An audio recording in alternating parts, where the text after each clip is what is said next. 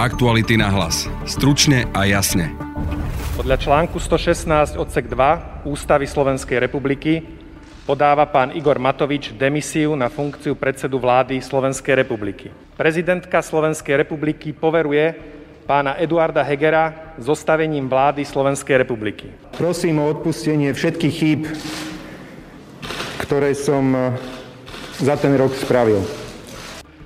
Igor, chcem ti aj z tohto miesta poďakovať za to veľké gesto, ktoré si urobil. Je to gesto, ktoré v slovenskej politike nemá obdoby. Aký bude Eduard Heger premiér a dokáže vláda fungovať, ak tam ostal Matovič so Sulíkom? Boli sme sa na to pýtať v parlamente. Budete počuť ex-ministra práce Milana Krajniaka. No to je pre mňa tá otázka. Teraz to bude najmä teda tá hlavná úloha na pána Hegera, aby aby dokázal prípadne nejaké spory obrusovať. Šéfa rezortu životného prostredia Jána Budaja.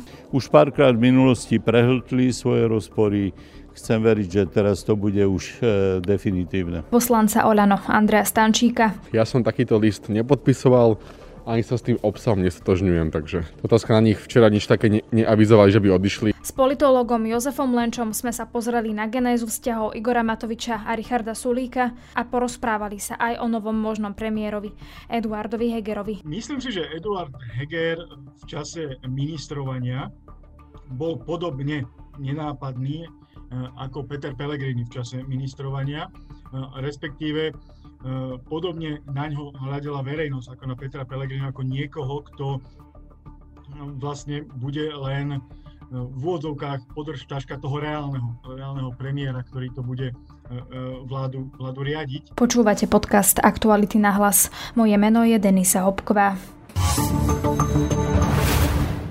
Naše podcasty vznikajú vďaka vašej finančnej podpore. Môžete nás podporiť cez službu Actuality Plus už od 99 centov za týždeň alebo od 3,60 za mesiac. Všetky možnosti nájdete na webe Actuality.sk lomka plus. Aktuality na hlas. Stručne a jasne. Prezidentka Zuzana Čaputová dnes prijala demisiu Igora Matoviča a zároveň poverila Eduarda Hegera zostavením nového vládneho kabinetu. Už ex-predseda vlády Igor Matovič sa po demisii rozlúčil takto. Bol to síce len jeden rok, ale cítim sa, ako by ich e, bolo 10. Bol to najťažší rok e, pre Slovensko od druhej svetovej vojny a prežil som ho v jedných topánkach, ale aj s jedným svedomím a s jediným cieľom chrániť životy a zdravie ľudí. Ďakujem Bohu, ďakujem Pavlínke, ďakujem Rebeke, ďakujem Klárke, ďakujem mame. Ďakujem všetkým vám a prosím o odpustenie všetkých chýb, ktoré som za ten rok spravil. Nebojte sa, dobre bude, a Edovi určite môžete veriť. Vypočujte si aj reakciu Eduarda Hegera. Igor, chcem ti aj z tohto miesta poďakovať za to veľké gesto, ktoré si urobil. Je to gesto, ktoré v slovenskej politike nemá obdoby. Pretože neodstupuješ ani kvôli vraždám, neodstupuješ ani kvôli korupcii, ale odstupuješ kvôli tomu, aby si priniesol pokoj, aby si opäť priniesol nádej aby Slovensko sa mohlo stať krajinou, kde budeme radi žiť. Aký bude teda Eduard Heger premiér? Dokáže vystieňa premiéra Igora Matoviča?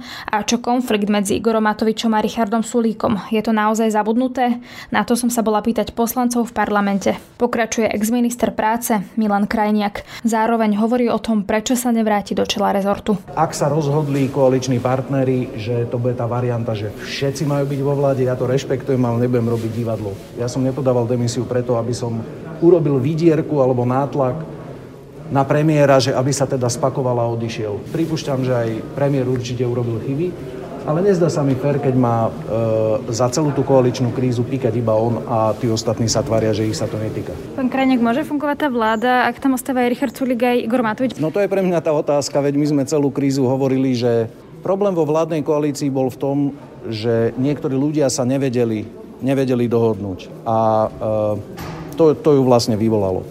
Chcem veriť, že každý človek sa môže zmeniť, každý človek si môže povedať, že dobre, v niektorom momente už stačilo treba si zahryznúť do jazyka a, a držím k tomu, držím k tomu každému, každému palce. Podľa vás to môže fungovať? To ja neviem povedať, lebo nie som schopný teraz odhadovať vzťahy Igora Matoviča a Richarda Sulika. Teraz to bude najmä teda tá hlavná úloha na pána Hegera, aby, aby dokázal prípadne nejaké spory obrusovať. A keď si dáme všetky tie vzťahy dokopy, aké náročné bude vydržať ďalšie 3 roky? Bude to náročné, bude to závisieť najmä od toho, či tí aktéry, ktorí boli eskalátormi tejto krízy, si dokážu zahryznúť do jazyka a riešiť veci vo vnútri. Pán Krajnek, kto bude nový minister práce, ak vy sa teda nevrátite do toho kresla? E, našim nominantom bude pán Jozef Hlinka, doterajší poslanec Národnej rady, predtým dlhoročný tajomník poslaneckého klubu Sme rodina, ktorý pôsobil dlhé roky v štátnej správe na ministerstve vnútra a na NKU na Eduarda Hegera a na možno nového ministra financií Igora Matoviča som sa pýtala aj ministra životného prostredia za Olano, Jána Budaja. Aký bude pán Heger premiér? Ja verím, že pokojný a že to bude jeden suverénny, dobrý premiér. Či nebude za nitky poťahovať stále Igor Matovič? To už je na Edovi Hegerovi, kto bude za nitky. Nakoniec premiér to nie je taká decízna funkcia, ako by sa vám zdalo. On je naozaj koordinátor. V mnohých krajinách sa mu hovorí prime minister. Je to prvý medzi ministrami a pre všetkým zmierňovač, spájač, koordinátor celej tej koalície, ktorá práve vládne. Na to je Edo, Eduard Heger e, vhodný kandidát. Ako bude fungovať tá vláda, ak tam ostáva Richard Sulik a Igor Matovič? Zostávame tam aj my, ktorí sme chceli vždy dosiahnuť pre všetkým e, splnenie volebných slubov a som presvedčený, že aj oni dvaja si to zoberú za svoj hlavný cieľ. Už párkrát v minulosti prehltli svoje rozpory, chcem veriť, že teraz to bude už e, definitívne. Niektorí poslanci Národnej rady za Orano hrozili minulý týždeň odchodom z klubu, ak premiér Igor Matovič odstúpi z funkcie. Mali to písať v liste predsedníctvo hnutia. S informáciou prišla spravodajská televízia Teatry. Ako je to dnes, pokračuje poslanec hnutia Andrej Stančík. No, nie sú ani 15 poprvé a po druhé si myslím, že neodídu a myslím, že Eduard Heger má ich plnú dôveru ako premiér. Oni hovorili, že nechcú, aby uh, odídu v prípade, keď podá demisiu Igor Matovič, čo sa teda stane dnes, čiže zmenili názor? To sa spýtajte ich, ja som takýto list nepodpisoval, ani sa s tým obsahom nestotožňujem, takže otázka na nich včera nič také ne- neavizovali, že by odišli a je to v podstate na nich. Vyzerá, že ste to rozmysleli. Vyzerá to tak. Aký bude Eduard Heger premiér podľa vás? Skvelý. Bude lepší ako Igor Matovič? Jeden veľký plus Eduarda Hegera je jeho schopnosť hľadať kompromisy, jeho nekonfliktnosť a pokora, schopnosť pozbudiť. A to je práve to, čo teraz potrebujeme. Takže Eduard Heger je premiér trochu iných časov ako Igor Matovič. Aj tá situácia sa zlepšuje, takže verím, že tie konflikty už nebudú. Tie veci, ktoré ste vymenovali pri Eduardovi Hegerovi, to podľa vás chýbalo Igorovi Matovičovi? A Igor Matovič je ten bojovník, ktorý 10 rokov niesol tú vlajku boja proti korupcii a aj keď ho štátna mafia sledovala, strčoval mu život, tak vytrval a tento boj no, dobojoval do víťazného konca. Ale bohužiaľ to sú aj vlastnosti, ktoré na čele vlády nie sú úplne tým najlepším benefitom, pretože myslím si, že ľudia už teraz nepotrebujú vidieť naše konflikty. Bohužiaľ nebol jediný, ktorý sa do tých konfliktov zapájal a my sme tu seba reflexiu spravili a verím, že tak spravia aj iné strany. Bude Eduard Heger autonómny, nebude zo zadu poťahovať za nitky stále Igor Matovič? Tak Eduard Heger má ako premiér našu plnú podporu, ako podporu klubu a verím, že z podporu 53 poslancov bude dostatočne autonómny.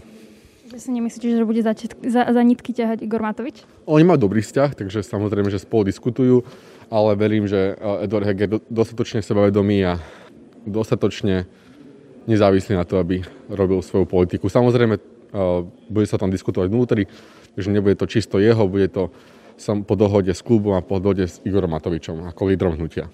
Nasleduje poslanec SAS a nedávno ešte minister školstva Branislav Groling. Neviem, či pomôže nejaký spoločný obed, ale obidvaja páni povedali, že chcú urobiť hrubú čiaru, chcú si nastaviť tú komunikáciu a nejaké vzťahy do budúcna. A ja sa z toho veľmi teším a uvidíme, ako to bude prebiehať. My stále ale budeme prezentovať také tie e, názory zdravého rozumu a budeme sa snažiť s koaličnými partnermi dohodnúť. Možno tie predbežné nejaké dohody sú, že naozaj všetko pôjde cez koaličnú radu, aby tá vláda bola bola veľmi efektívna a rýchlo. Na nového premiéra, ale aj stranu za ľudí som sa pýtala jej odídenca Mira Kolára. Z hľadiska krajiny je podľa mňa v tejto chvíli dobré, že tá štvorkoalícia v nejakej podobe pokračuje, pretože tie predčasné voľby by v čase pandémie v rozrobených veciach s nástupeným starým a novým smerom naozaj boli zlým riešením pre krajinu. K tomu spôsobu, akým sa to stalo, jednoducho neprišlo k vyvodeniu politickej zodpovednosti. To, že sa premiér Matovič vlastne presunul z najsilnejšej pozície vo vláde na druhú najsilnejšiu, je za prvé, že pomerne neštandardné. Na druhej strane treba to pomenovať tak, ako to je. To, že rok po voľbách končí premiér Matovič, je jeho akoby aj osobná aj politická prehra, pretože je to potvrdenie toho, že jednoducho tú funkciu nezvládal. Všetci sme na začiatku dúfali, že vyrastie s tou funkciou. Ukázalo sa, že jednoducho nemá tieto osobnostné a manažerské predpoklady, má možno iné kvality. Ja som zvedavý, do akej miery stabilná tá spolupráca môže byť, keďže ten osobný rozmer toho sporu sa nejakým spôsobom týmto riešením nevyriešil. Podľa vás teda, čo príde ďalšia kríza, keďže tam ostáva Richard Sulik a Igor Matovič? Ja si myslím, že nejaký čas to fungovať bude.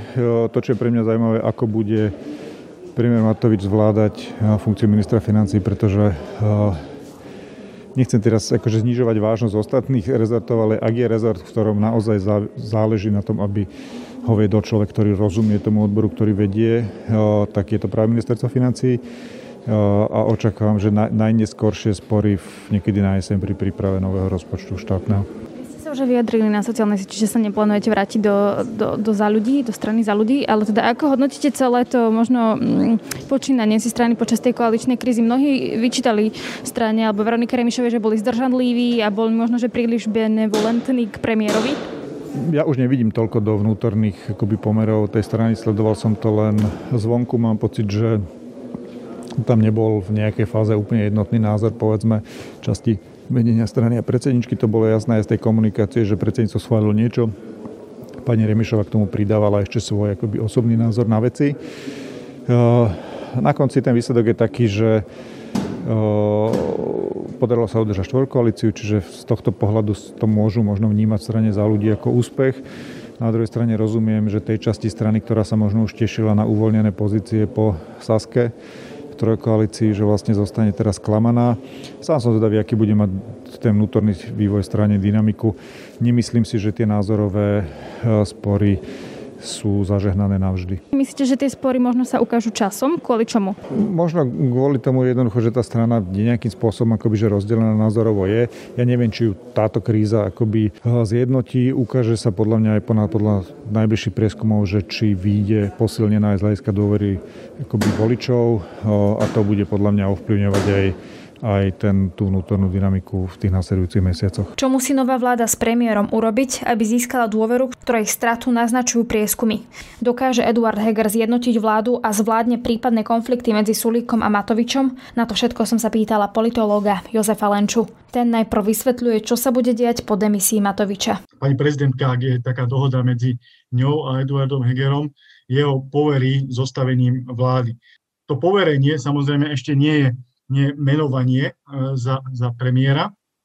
V rámci toho poverenia bude on e, zodpovedný za to, aby pripravil zoznam ministrov alebo splnil ďalšie podmienky, ak nejaké budú e, pani prezidentky k tomu, aby, aby ho menovala za, za premiéra. Kým ale bude len poverený a nie menovaný premiérom, tak bude stále ešte vláda Igora Matoviča pokračovať, hoď, hoď v demisii s premiérom a celou vládou. Za ten čas by mal pripraviť eh, Eduard Heger eh, zoznam ministrov, ak je taká dohoda s prezidentkou, ktorý jej ukáže ešte pred samotným men, jeho menovaním za premiéra a bude to povedzme podobná situácia ako v prípade, eh, keď bol Peter Pellegrini poverený zostavením vlády, ale nie ešte menovaný.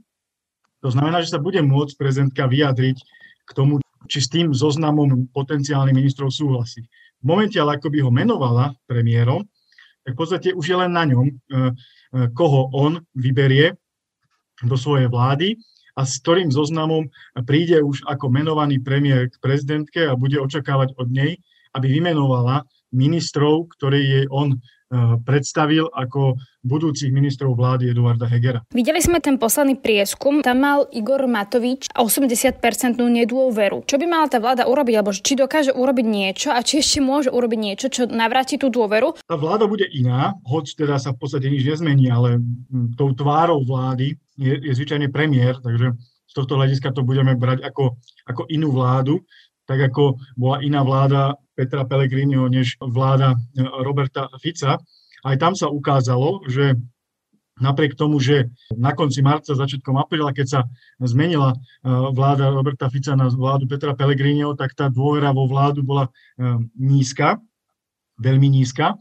Ale časom, sa, časom sme videli, že popularita nového premiéra Petra Pellegriniho a dôveryhodnosť bola porovnateľná v tom čase s dôveryhodnosťou Eh, prezidenta Kisku a neskôr povedzme s dôryhodnosťou prezidentky Čaputovej.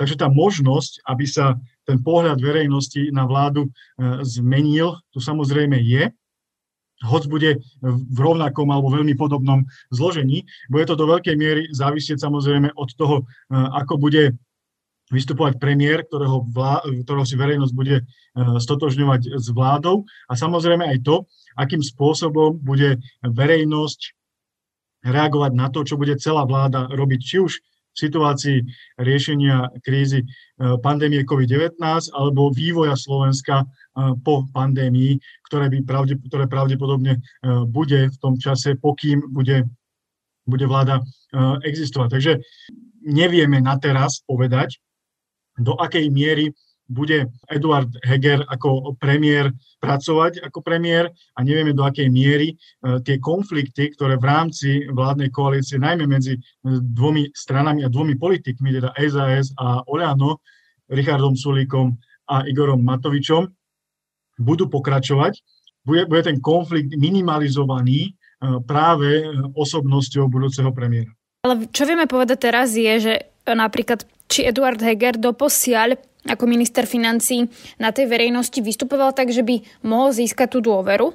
A napríklad teda vieme, že keď ju získal Peter Pellegrini, že má podobné predpoklady. Myslím si, že Eduard Heger v čase ministrovania bol podobne nenápadný e, ako Peter Pellegrini v čase ministrovania, e, respektíve podobne na ňo hľadela verejnosť ako na Petra Pellegrini, ako niekoho, kto vlastne bude len e, v úvodzovkách podržtaška toho reálneho, reálneho premiéra, ktorý to bude e, e, vládu, vládu riadiť. Takže tá východisková situácia je, je podobná. Ukáže sa to samozrejme, až keď Eduard Heger sa chopí reálne moci a bude reálnym predsedom vlády, pretože moc ako taká, ale pozícia, ktorú zastávate, Eh, odhalí vaše silné a slabé stránky. Eh, kým v prípade Petra Pellegriniho sa ukázalo, že on tú vládu dokázal, dokázal riadiť, nebolo tam výrazne vidieť, alebo verejnosť výrazne nevidela to, že by, to, že by tú, tú funkciu nerealizoval on, ale niekto iný za ňo, tak to samozrejme postupne prinavrácalo dôveru vo vládu a pomáhalo jeho dôveryhodnosti ako, ako premiéra.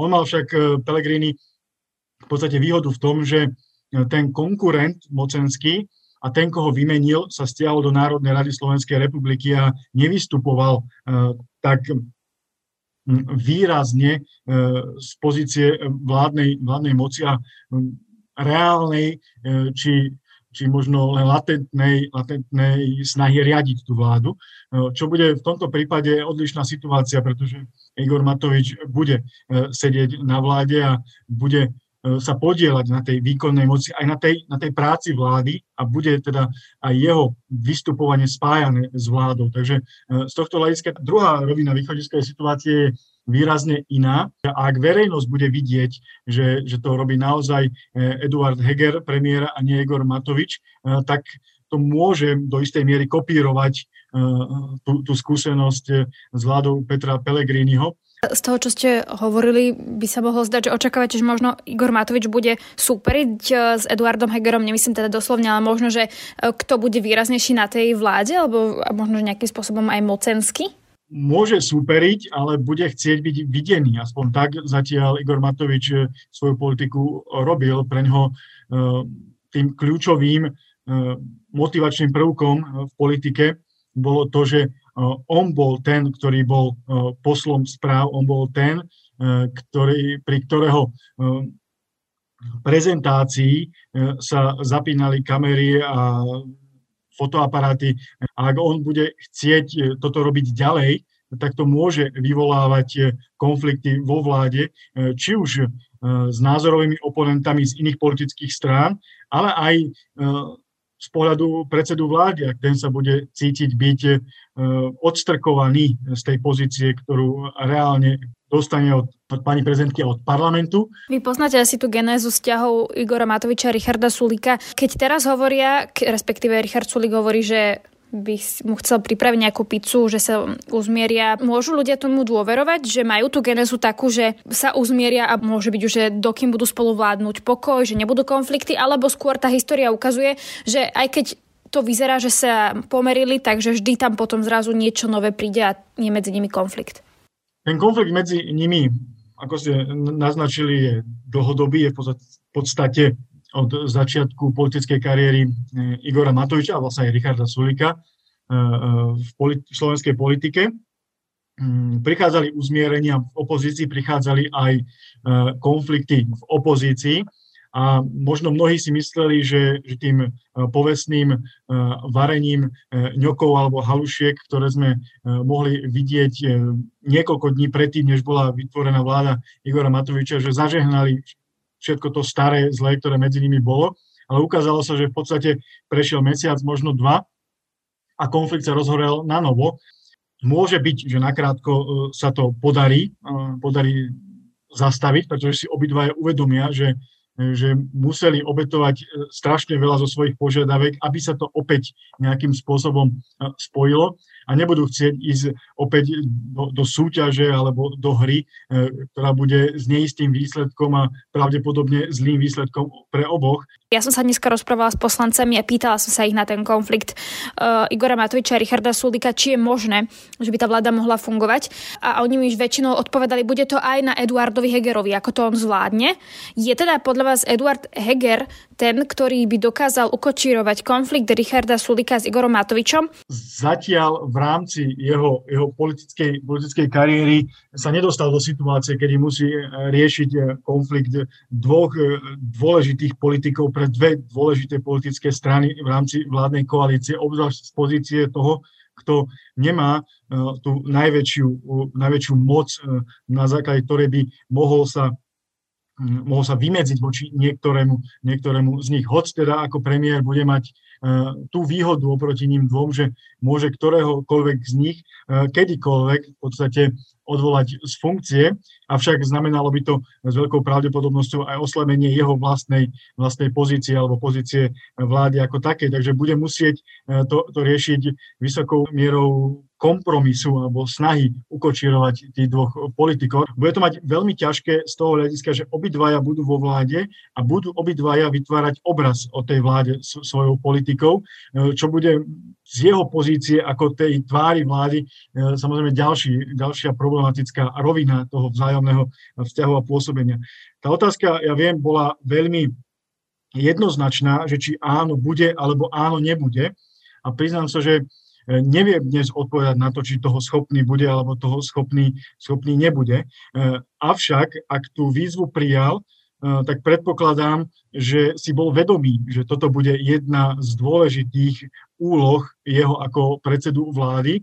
A teda predpokladajme, že keď sa, keď sa do toho išiel, že išiel do toho s vedomím, že, že to dokáže. Takže bude len na nasledujúcich týždňoch, ja osobne typujem týždňoch, možno pár mesiacoch, kedy sa ukáže, že či, je na, či naozaj toho schopný. Bol, či tie zručnosti politické má, alebo fatálne zlyha a ocitne sa vo veľmi nekomfortnej situácii, kedy dvaja predsedovia strán, dvoch dôležitých koaličných strán budú na jeho vozovkách pieskovisku v jeho vláde riešiť svoje konflikty minulosti alebo súčasnosti. No a to je z dnešného podcastu všetko. Ak radi počúvate naše podcasty, môžete si v našich aplikáciách alebo aj na webe Aktuality.sk vypočuť napríklad náš ranný podcast, ale aj napríklad včerajší večerný o tom, čo všetko môže čakať Igora Matoviča na ministerstve financí. Na dnešnom podcaste spolupracoval Adam Oleš. Pekný zvyšok dňa želá Denisa Hopková. Aktuality na hlas. Stručne a jasne.